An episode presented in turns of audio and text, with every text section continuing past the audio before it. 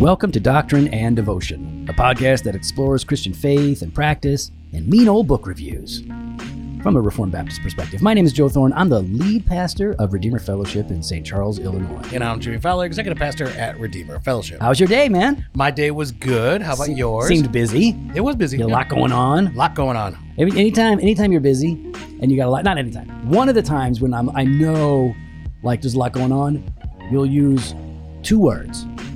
Two words will come up when I know, like, okay, don't play. Those two words are tax season.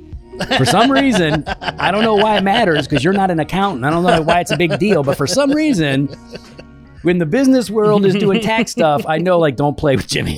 Leave me alone. I'm Just like, leave oh, oh, me cool, cool. alone. Yeah, man, you do your thing. I'm just gonna be over here in my office reading and stuff. So, uh, but a good day though. I'd say it was a good day. Yeah. Yeah. All all of your employees rocking it. Yeah. All of them. Uh, yeah. All of them. All of them. Okay. I, I don't know. I feel like you're. No, I just I don't. I well, I only know a couple. you I know. I, I you just. I don't understand what. what, I what- just so I'm, I'm just. I did nice not. to hear. it. I did nice not to yell hear. at. Uh, I did not yell at Esteban today. Okay, good, good. That's nice. I'm, I'm sure he appreciates. That. Yes. Yes. Wait, did he deserve it, but you didn't do it? No. Okay, well then you don't get points for that. I feel like no. No, if he doesn't deserve it, he gets points. If he does deserve it, but you don't do it, then you get the points. Mm, hmm Yep. I don't think it works. Like yeah, that's exactly. agree to disagree. Yeah, well, you can be wrong and I'll be Yeah, right. Yeah. Yeah. Yeah. No. Uh, I don't think so. So you know, one of my favorite things to do. What's that? I have a lot of. I, I shouldn't say. Well, is it true? Can you have a bunch of favorite things? You know, I, dude, listen. You overuse words. I do not. You I do. I, I You do. use words You winsomely Yeah, and yeah. wonderfully. You, uh, I, I don't. Okay, it's, here's it's a like, word, it's, like- Jimmy. It's, it's like you know when when people mark their emails as Mhm. urgent. Yeah. And it's always uh, all their emails are urgent. Mhm. Then nothing's urgent. I have never marked an email. no, no, urgent. no, no. But Because you I don't know how. You say things Mhm. all the time about multitude of things as my favorite, my favorite, my favorite. I could live there. I see myself there. I'm You know this. I'm weird? this. I'm because that. it's all true though. Okay. What I don't do. So the thing is, none of that then to me. It, it- No, so it's the all- word, it's all the the word loses value. no. The word No. loses value. Anyways, go ahead. What's one of your favorite? One of the things what's I enjoy- Another favorite thing of this? yours. You know what? Something I enjoy Go ahead. every other week. uh, Okay. Something I really enjoy is I go and I hang out with Brian Malcolm. Yep. Like I did this week. Mhm. And uh, we meet and we hang out, but he always makes me really good coffee because Brian is like a Mm. coffee nerd. Uh, he knows all the brewing and the stewing and all Yeah, the yeah, yeah, yeah. vacuum chamber or whatever the stuff they do. Vacuum And chamber. I don't know what he does. And um, it's always really good coffee. And you just got some really nice coffee in the mail, didn't you? why as an, why as are you doing that? as an influencer or something. So uh, First of all, you got the this? same thing, so well, yeah, of course I did. Uh, yeah, come on, I'm an influencer. What do you expect. Everybody wants to well, be Midwestern Baptist Theological Seminary was very kind, Yes, and yeah, they sent they sent over a package. It's very nice. They sent over a mug, it's a nice little mug. nice little mug. I used mine yesterday. okay. It's Um, a little small. Yeah, yeah, it's a little small, but it's nice. No, it was, it's, it's, it's very nice. Yeah, I like it a lot. It's, it's got a great lid, fits on it real nice. Yep. yeah, really good. Uh, oh, they sent me a copy of Jared Wilson's new book, Oh, nice. and so you know Which you I- already have. No, you can sell that one on. No, I'm eBay. not selling it Sell now. I on have eBay. another one to give away because Oh, I have now. That's my third. I know. Because like uh, Jared was kind enough to get us one before release, Yeah. and then the publisher sent one. Mhm. Like we're just on a list, and then Midwestern Baptist just. So now I have two that I get to send away, and I'm quite thankful because I gave away one, yep. and I was like, oh, I don't want to give away my my copy. And then uh, a friend of mine in Africa Mhm. was like, dude, I, I really want that book. Please George? send." What was his name? George? That what's the guy's name that I met him? oh, uh, Micah Rathomio. Yeah, George. Yeah, Yeah, George. Same thing. Yeah, Michael Rathomio. Micah. Anyways, for, in, in Uganda. Anyways, so I'm gonna send the I'm gonna send that book to him. Nice. Yeah. but what are the coffee? They sent you coffee. Oh yeah, they also sent Yeah. coffee. Uh-huh. Coffee. Yeah, this is Spurgeons. Spurgeon uh, blend. Spurgeon blend. All right, guys, you can Yeah. knock it off with that stuff. I'm gonna try it. I, All right. I'm- I- now, why don't you read the notes? What? what Oh, uh, come gosh. on, I want to hear these notes. Do you want to hear? Oh, hold on, grab. I put it away. All right, here. All right. All right, Spurgeon blend, Yeah. country, multi. Oh, okay. yeah, it's from a, It's a number of all countries. over the place. Just- Region, multi. Yeah, scraps. Go ahead. Processing, washed and natural. Processing, blend, variety. Or no, I don't know what. Anyways, so here are the flavor notes: strawberry, brown butter, caramelized pecans, Mm-hmm. Uh, and it was uh, roasted February 11th, 2021. So this is Okay, great. Except you know when they sent it, it was open. it was open. it was open.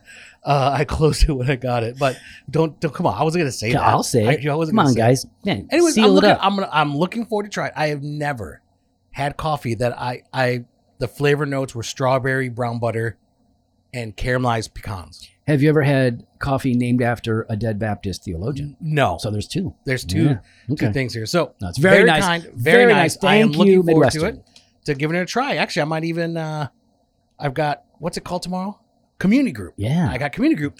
This is what I'm thinking about serving. All right, great. Good deal. Good deal. Well, okay. Before I forget, we need to let people know about the last Banter of Truth interview Oh yeah. with uh, Jared C. Wilson. Oh my goodness, that was so great. We talked about gospel centrality. We talked Yeah. about his new book, but we also talked about gospel and marriage and just the the impact the gospel had on his own marriage. Yeah, yeah. It, this was uh, a fantastic interview. It's we're excited to, to do these, but we wanted to give you at least a little taste. So, um, what we get, why don't we share uh, when he starts to talk about what gospel centrality is? Mhm. You know, it's always in the titles of his book, but for him, it's not a sales marketing thing. It really is, you know, at the heart of what he's all about. Okay. Cool. Let's do that. We just got your we just got your new book, uh, Gospel Driven Ministry: An Introduction to the Calling and Work of a Pastor. I know some people look at this kind of a thing and they think like, aren't there already like uh, a dozen books on this? And the answer is no. There's like 200 books on this, but uh, but we constantly need the the the work of pastoral ministry Mhm. articulated for each generation, and we also need them that are connected to the heart of who we are, which is the gospel of Jesus Christ. So we're going to get into that. We're excited about your book, um, but I wanted us, I wanted to hear you talk a little bit about this idea of this being a gospel-driven ministry. I mean, you, you've you've written a book here that talks about you know um, worship and preaching and caring and leading and all of Mhm. that, which a lot of these books talk about. But your book is not just called um, you know biblical ministry or you know um, cross-shaped ministry. I mean, it's very specific gospel-driven ministry. And then if you look at the catalog of books that you've written, gospel seems to play a, a role in the titles of your books. And I know that there are some cynics out there that would say, okay, that gospel is just a buzzword now. It used to be missional, now it's gospel. And so Mhm. people just use that word to try to sell books. But as a guy who actually reads your books, not all of your books, I'm not reading that fiction thing, but as guy as a guy that reads your books, Echo Island was good. You know Okay. what? Why are you being like that? first of all, it was d- so derivative. I couldn't get past the first. No, I, I'm just joking. I haven't even read it. Um, I, I just I don't. I have, I've not made time for fiction. But your books are not just using the word gospel uh, as a as a sales technique. Like you actually believe in love and and I think live out the implications of the gospel in your life. And it, it's it's it has been as long as I've known you. It's been a major thrust, maybe the major thrust of your ministry. So could you talk a little bit about why? not just the word gospel, but why gospel is so central to all of your writings, even a book like that's on pastoral ministry. You're. I mean, great question, and I, I think the cynics may be right in that we've entered into a, a, a season where, um, for me, it, it really is some tribal identifier, gospel centered or gospel centrality or gospel driven. Gospel Uh, coalition. about what kind of, yeah, exactly, what kind of tribe you identify with, what kind of conferences you go to, what books you read, podcasts you listen to, all sort of thing. Um, and concern as well that it's actually becoming, um, you know, sort of a um, kind of a wallpaper in the room, so to speak, and we've lost or we're in danger of losing at least. Uh, really means to be gospel centered. It, it it doesn't simply mean um, you know the the group identify with. So um, you know the answer to the question is for me this comes out of a personal cataclysm in my own life. I mean w- when I you know sort of you know became quote unquote gospel centered, I didn't know anything about that phrase. I never heard that phrase. Mm. I, I would not have in the moment assigned that phrase to myself but it wasn't the result of somebody handing me a book and saying, "Hey, read this," or you know, Gospel Coalition didn't really exist, um, Right. you know, at that time. For me, it was uh, a train wreck in my own life, period of of depression and even suicidal thoughts, and Uh, everything around me was broken, including my marriage, and just um, a, a, a period of about a year of talking with God like I'd never talked with Him before, and a personal revival. One one night that the Lord kind of reached down through the roof of uh, the guest bedroom of our home where I was uh, where I was basically living, Mm. and it was like the lights came on. It it was like the prodigal son, you know, where it says he came to himself or he came to his senses. Um, what I heard, not an audible voice or, or a vision or anything, but what I heard to my heart um, was a reminder of the gospel. I love you and I approve of you in Christ.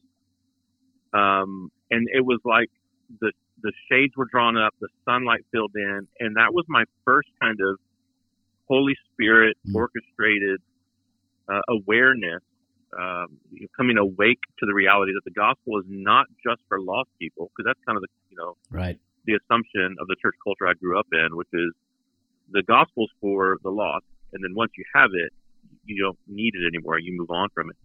The reality or the, the understanding of the gospel is for the Christian, and that in fact the Christian needs the gospel just as much as a lost person does, not in the same way, Right.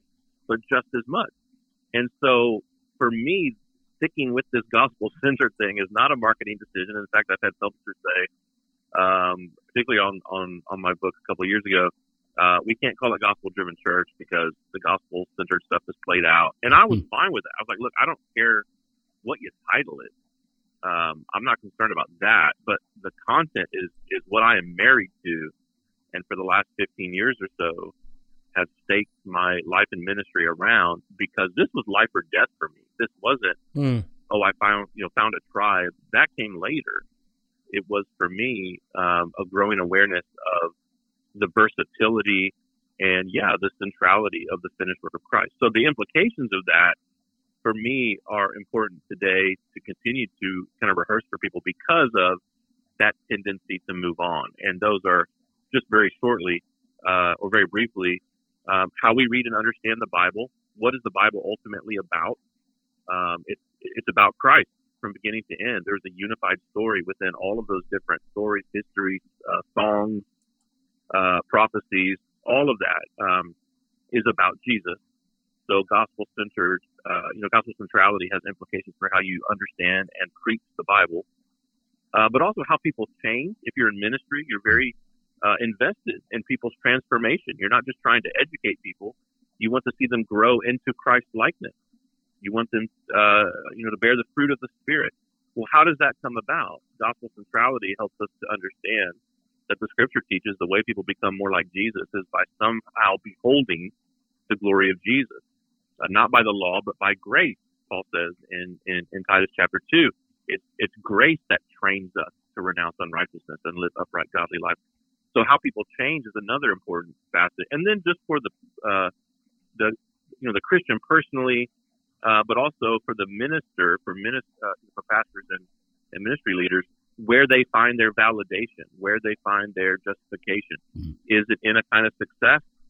Is it in feedback? Is it in platform? Or is it in the finished work of Christ? So those kind of are the, are the three main thrusts for me that I just want to keep, you know, camping out on where we find our validation as a Christian, not in our performance, not in our production or productivity, but in what Christ has done for us, how we read, understand, preach, and teach the Bible, um, and of course how people change, how they grow in, in and undergo the process of sanctification.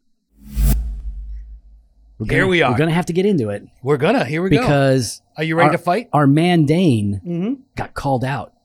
Mm-hmm. He got called out. He got called out. Yeah, man. And uh, so we're, we're here basically to start cracking skulls and busting noses. We're not. We're. You know what? I. Came here to do two things: Oh gosh. chew bubble gum, yeah. and And- you know what else? Well, no, I And, don't. and I'm all out of bubble gum. no, we're not going to do that. no, no. Though, though, I will say, I think Joe and I disagree on some things here. Yeah. So what are we talking about, Jimmy? It's a it's a critique of uh, gentle and lowly. See how I got the name right? You finally got Gentle it right Lowly. after all this time. Yeah, you know, I did the interview about the book before it was even finished being written. I know Dane personally. I read the whole book, loved the book, and I could never remember the name, but it says it right in front of me, Gentle and Lowly. You gentle and lowly. Okay, okay. Now, this is a critique by Jeremiah Johnson. Jeremiah Johnson. Not uh, not the Jeremiah Johnson who was like super pro Trump and was like kind of charismatic and stuff. Like not this is a different Jeremiah Johnson. This is a Jeremiah Johnson at Grace to You. Grace to you. Yeah, uh, I believe it's uh, Phil Johnson's son, based off Grandson. Like, yeah, no, Great son, grandson. his eldest son. Okay. Uh, and he's the editorial manager at Grace to You. Okay, there you go. Yeah. So And Grace to You, John MacArthur's parachurch ministry. parachurch minister. Yeah. So he wrote a review. Does Scripture really say that? A critical appraisal of gentle and lowly. So would you characterize this review as generally positive or generally negative? Uh, I would say generally negative. It's generally negative. I would say generally negative.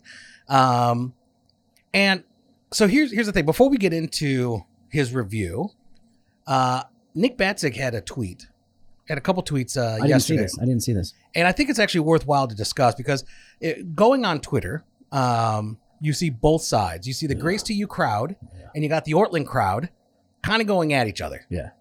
And so I think I think it's okay, regardless of of maybe how Jeremiah presented his material and his critique, and we can go through that. I'm fine with that.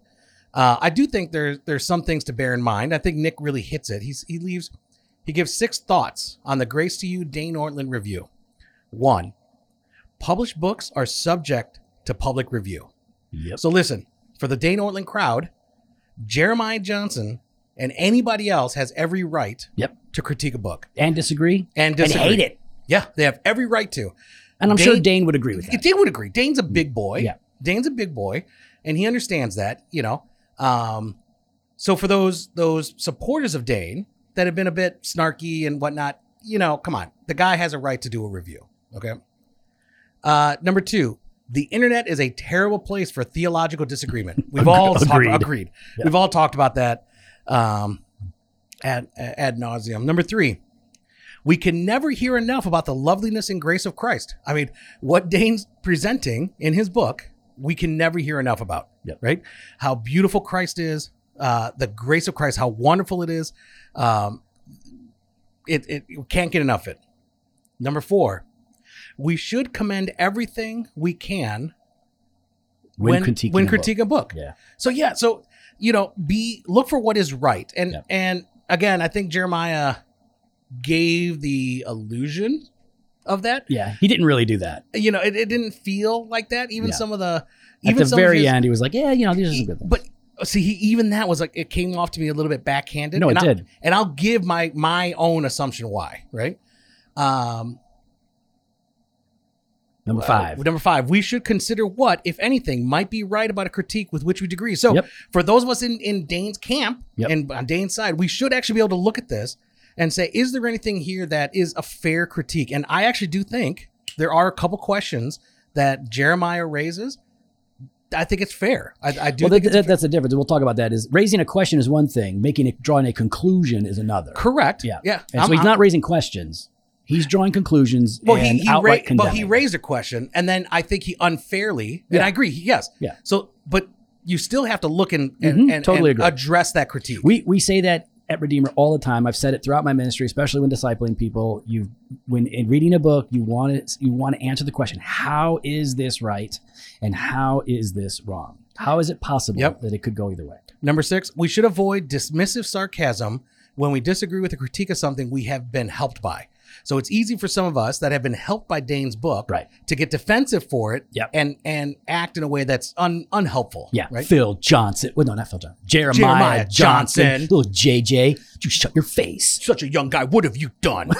what have you done, young blood? You know, like because like I know the temptation is is when my I'll just tell you like my my immediate sinful response when if you were attacked by somebody Mm-hmm. right let's say somebody said something about Jimmy that I thought was unfair or untrue or just plain wrong I would want to hit him back I'd want to hit him back harder Mhm. and I would probably even look for like I would like oh, let me find a picture of this guy you know what I mean how can I make fun of the way he looks Yeah, Like, I- yeah. and Yeah, that's yeah. that's a terrible It is, impulse but, it, but it's an impulse that we have, right? we- yeah, we and so Most of I. I'm going to add number seven to Nick's to Nick's list. You're gonna fix Nick's list. He- and, I, and you know what? I already told him I'm fixing the Good. list. Right.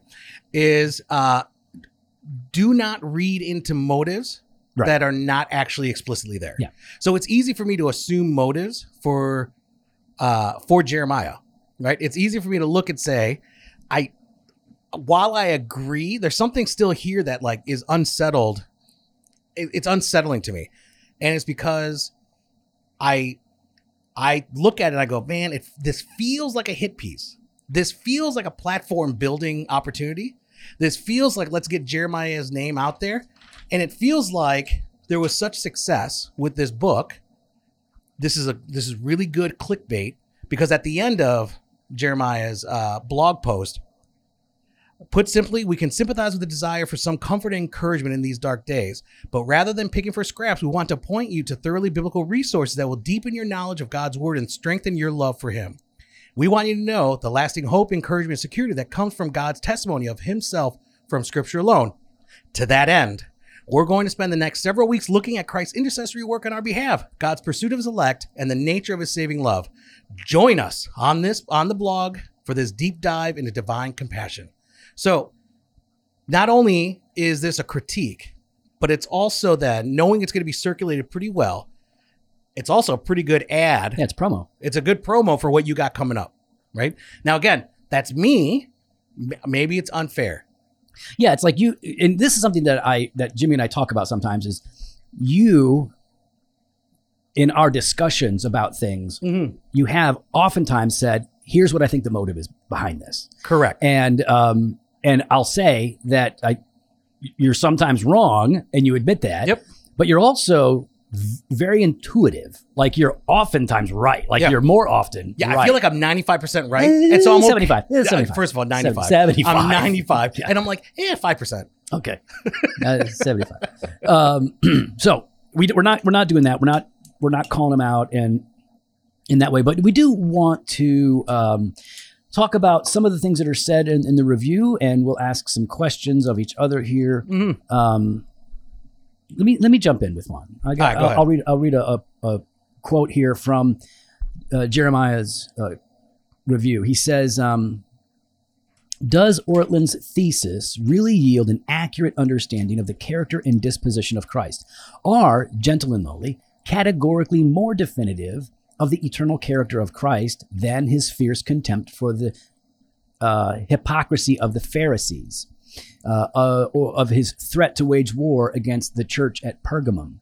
Are the words of Matthew 11:29 truly more authoritative and illustrative of the divine perspective of sin and sinners than say Matthew 10:34, I did not come to bring peace but a sword, or Luke 12:49, I have come to cast fire upon the earth, and how I wish it were already kindled. So, and this is something that runs throughout his critique. I mean, this is like the, the primary thing. Dane is saying this is at the heart of Jesus more than other things are at the heart of Jesus. And one of the things that I, I do think is is worth noting is he does address this in the book. He says there are many things that are true about Jesus, and he doesn't discount them. What he does say, and and Jeremiah says that he's, he says Dane does make this point, uh, but Dane's point is is when Jesus takes the opportunity to say, "Here is my heart.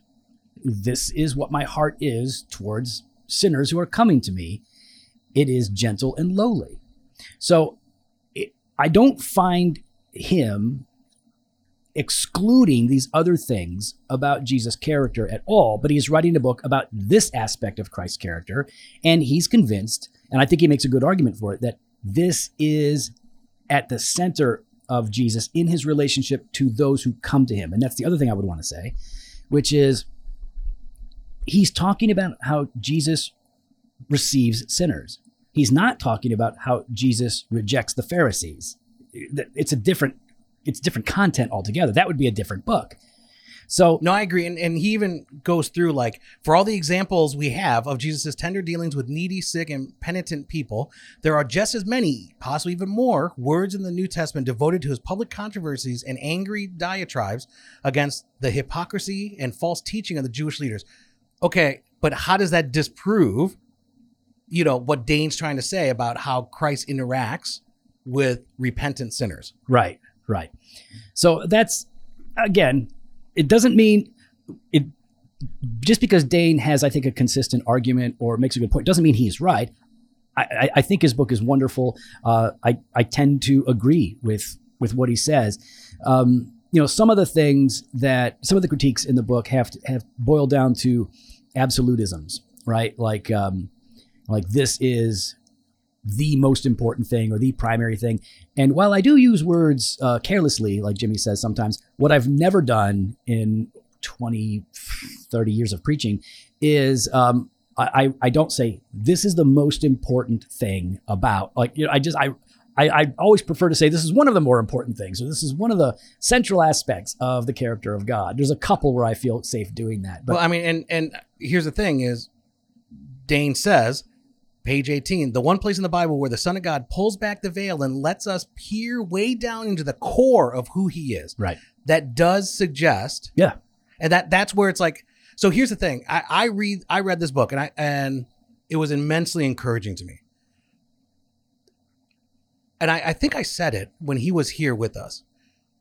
This book reminds me it's a better ragamuffin gospel. Oh yeah, he remind it's a brennan manning it's a better eugene peterson this is a pastoral book written to people that are hurting and struggling in darkness Yep. in dark times Yep. this is not a christology i am never as jimmy fofo i am never going to write a systematic theology i'm never going to write a, a christology i'm never going to write a great work a it took great you three years to write a paper for the elders. Exactly. I'm never going to write a theological tome, right?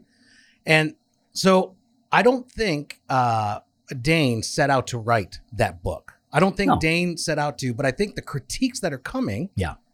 are unfairly trying to look at a book as a as a you know theological tome Mhm. and critiquing it through those lens when I don't think that's the intention of the book. Yeah, I mean, he, he gets into this, um, you know, when he compares uh, Ray's, I'm sorry, Dane's book to uh, Warfield. He says um, Ortlund does Mhm. spend a few pages dealing with Christ's righteous indignation. Midway through the book, he surveys a famous essay by B.B. Warfield on the emotional life of our Lord, in which Warfield gives good and helpful insight on the necessary connection between Christ's compassion and his anger. Warfield's complete essay is well worth reading. It is a careful but compact and masterful study of how God incarnate manifested the full range of human emotions in irreproachable holiness and perfect equilibrium.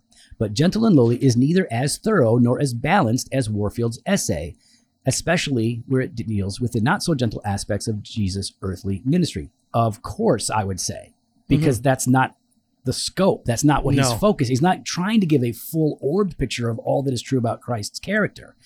Um, by the way, Warfield believed in evolution, so there you go. Um, he says Ortlund fails to acknowledge how much. Oh, you already read that, I think. Mhm. Um, and again, that that's that's a legit point to bring up. It's it's it's fine to say there is more to be said about Jesus' character, and I think Dane would agree. We'll have Dane on. We'll have Dane on. and Well, we'll, Dane on. I think this. you would agree. I think you would agree. there's a lot more to say, but he's focusing on this particular verse and the, the Puritans and the good ones that have you know, emphasized this in part in various aspects of their ministry. So that I think part of it is a bit unfair because I, I always I always hate it because you, you guys know I love movies, right? I love books and I love movies, and um, and I like genre films, which means I like film like action horror. They're narrow, and uh, when mainstream critics try to review a horror movie, they they frequently give it a low rating, even if it's a great movie, because they don't know what to do with a genre film. They can they only want to compare it to their favorite Oscar nominated films that are in a completely different genre.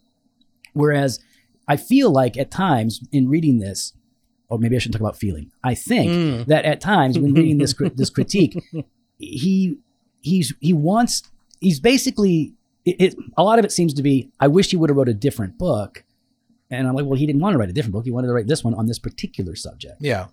So where I do think, okay, well, how about this? Where do you think there's fair critique?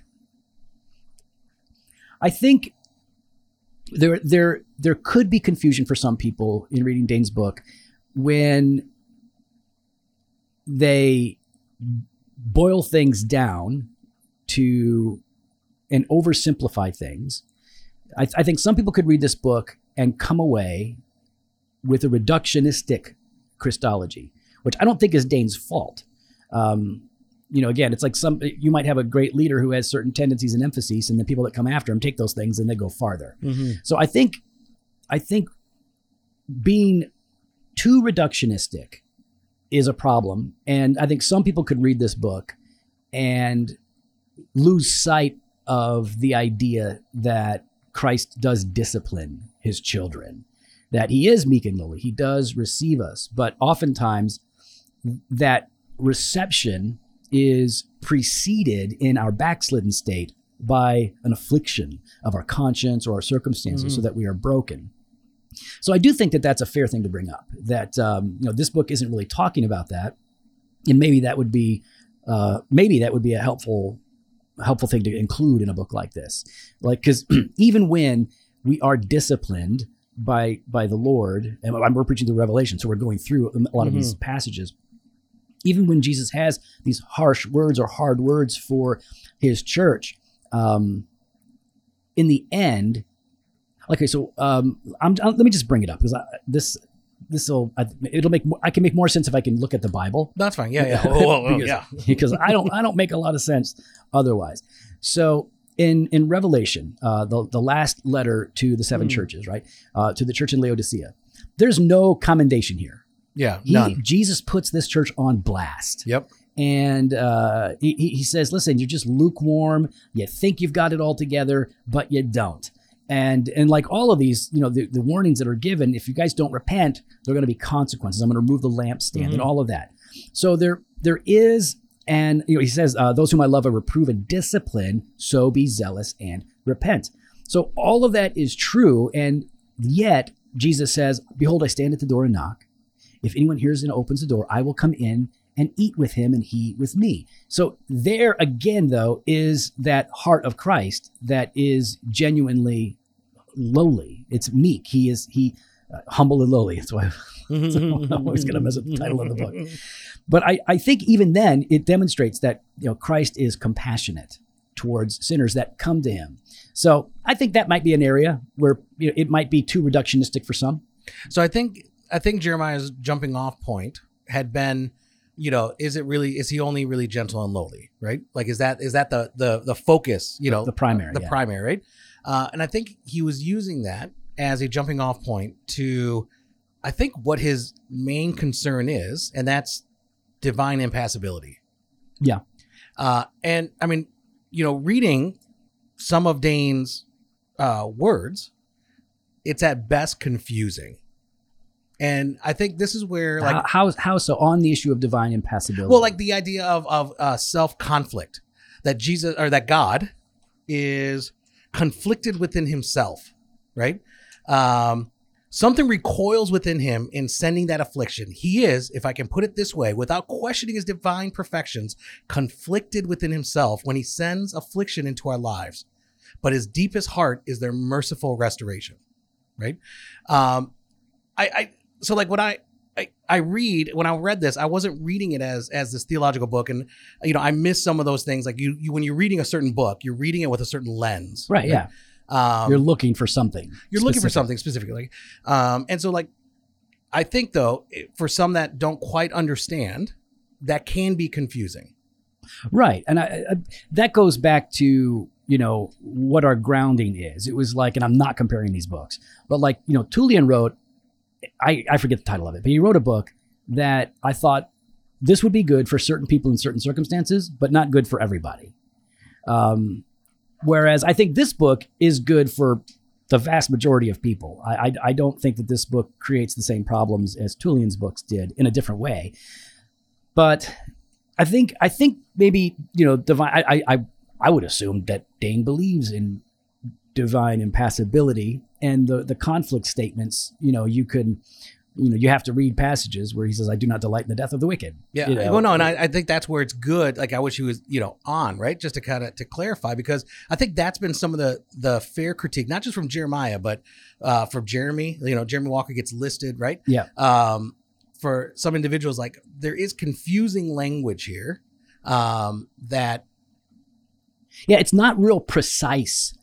It's not That's it. real precise theological language. And again, I don't think he's trying to be. Which is why I think a completely unfair statement by Jeremiah is, as noted earlier, this view of God as internally conflicted is, is a wholesale denial of the doctrine of divine impassibility. I think that Yeah. you're assuming the worst of, a- of a brother. Right. If you had it, if you had that question, I think there's a better way of asking.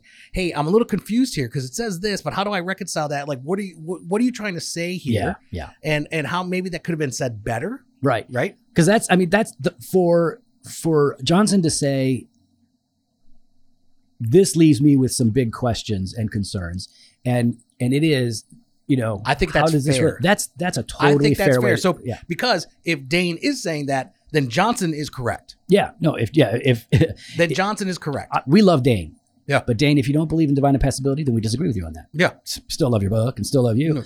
Um, so yeah, and that's that's part of my problem is that the the article just draws hard conclusions, and I've and I've seen this. I've seen this with guys at Founders as well, where they get some information about a particular individual.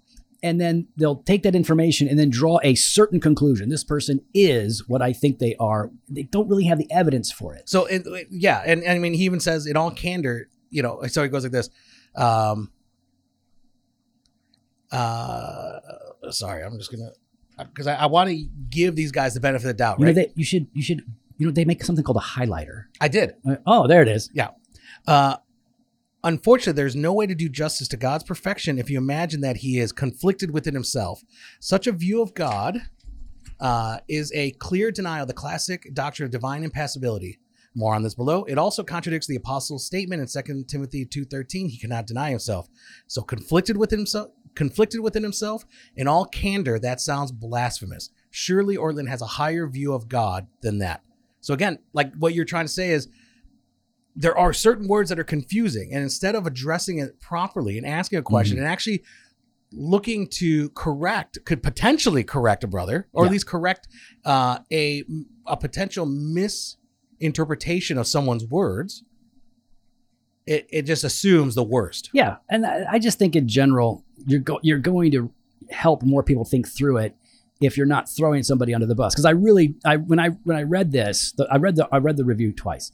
The first time I read it, I really read like he's throwing Dane under the bus instead of saying, "Hey man, be careful," because when I read this, it smacks of divine passibility instead of saying this this is clearly um, a, a, a warped view of even the gospel. He says, Johnson says, nowhere is the danger of his imprecision more evident than in Ortlund's discussion of the gospel. He writes, Here is the promise of the gospel and the message of the whole Bible. In Jesus Christ, we are given a friend who will always enjoy rather than refuse our presence. End quote.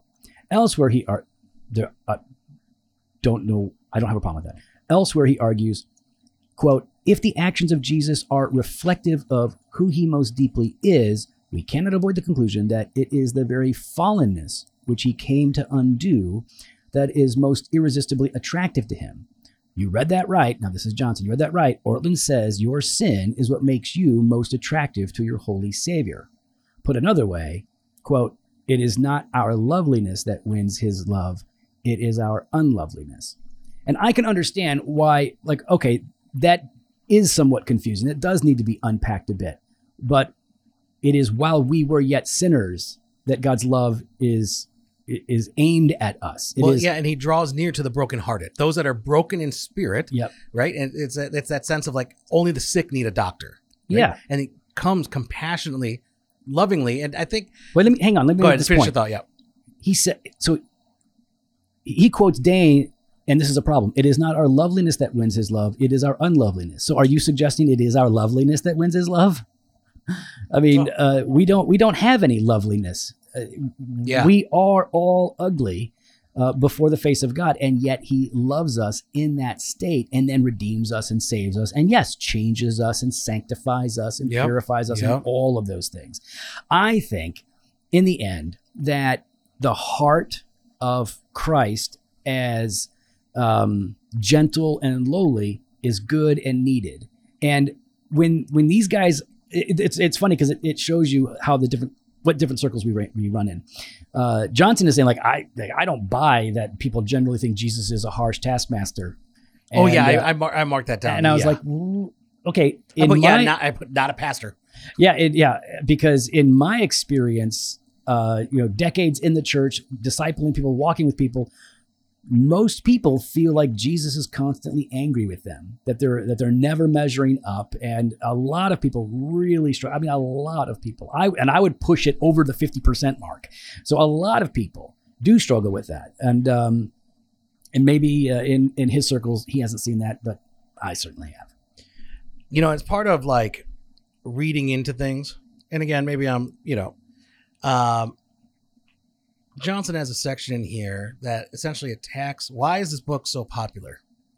And then he goes and attacks the readers who like the book. It must be because, you know, sp- uh, speak to us pleasant words, prophecy Yeah. illusions. Self satisfied people cannot endure sound words. They insist on having their ears tickled, right? And several generations of seeker sensitive ministry philosophy have more or less legitimized or even canonized the notion among evangelicals that truth is supposed to be to be always mild and benign. Anything that sounds harsh or demanding is supposed to be toned down. People love to have that opinion reinforced. I mean, I kind of read. I kind of read again. This is now me, maybe unfairly. Uh, I kind of read this almost like a a justification for the hard edge of grace to you. Yeah.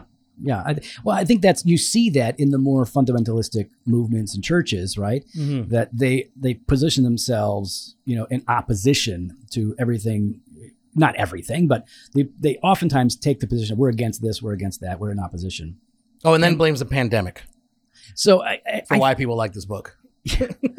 I do I I do think it's it's rather confusing that on the one hand he will admit people that we love and respect uh, who are good thinkers have endorsed this book Yeah, and you And- know what? Thank you for the shout out.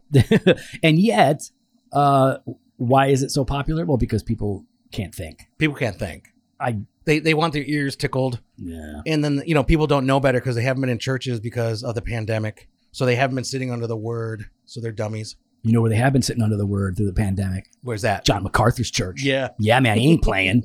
He's doing his thing. All right, so here, like, here's the thing. Um, does Scripture really say that? In general, yeah, I think it does. Um, I, I think some of the questions, and Jimmy and I talked a little bit about this off air. Some of the questions that he raises are good. Yeah. I think his conclusions are not generally fair. And it's sort of like um, when Brian McLaren and those guys were raising questions for the church during the Mhm. emerging and then the emergent church movement. Uh, good questions. Those are really good questions.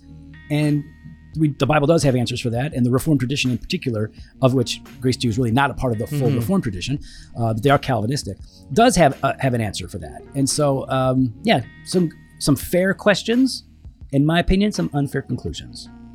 Well, we'd love to hear your thoughts. You could follow us online on Instagram and Twitter. Unless you're one of the Johnson people, don't add us. Or on Facebook slash Dr. Devotion. You can head to the website, drdevotion.com. There you can contact us. You can sign up for the email blast or hit up the store, joefostore.com. Or you can just mute them. I can like, mute them. You can mute them like Ray does. Yeah, Ray Ray. Ray Is he Ortlund. muting? Ray Ortlund's muting anyone that comes Oh, that's right. He said if you come for my son's book, I'm going to mute you. I'm gonna mute you. I don't want to hear that stuff. Fresh Pod every Monday and Thursday. Uh, we got some blog posts and video content over at the website. And we've also got that all access banter of truth as well as weekday wisdom. Five days a week, you get your audio devotions delivered right to your phone. Make sure you check it out. Later.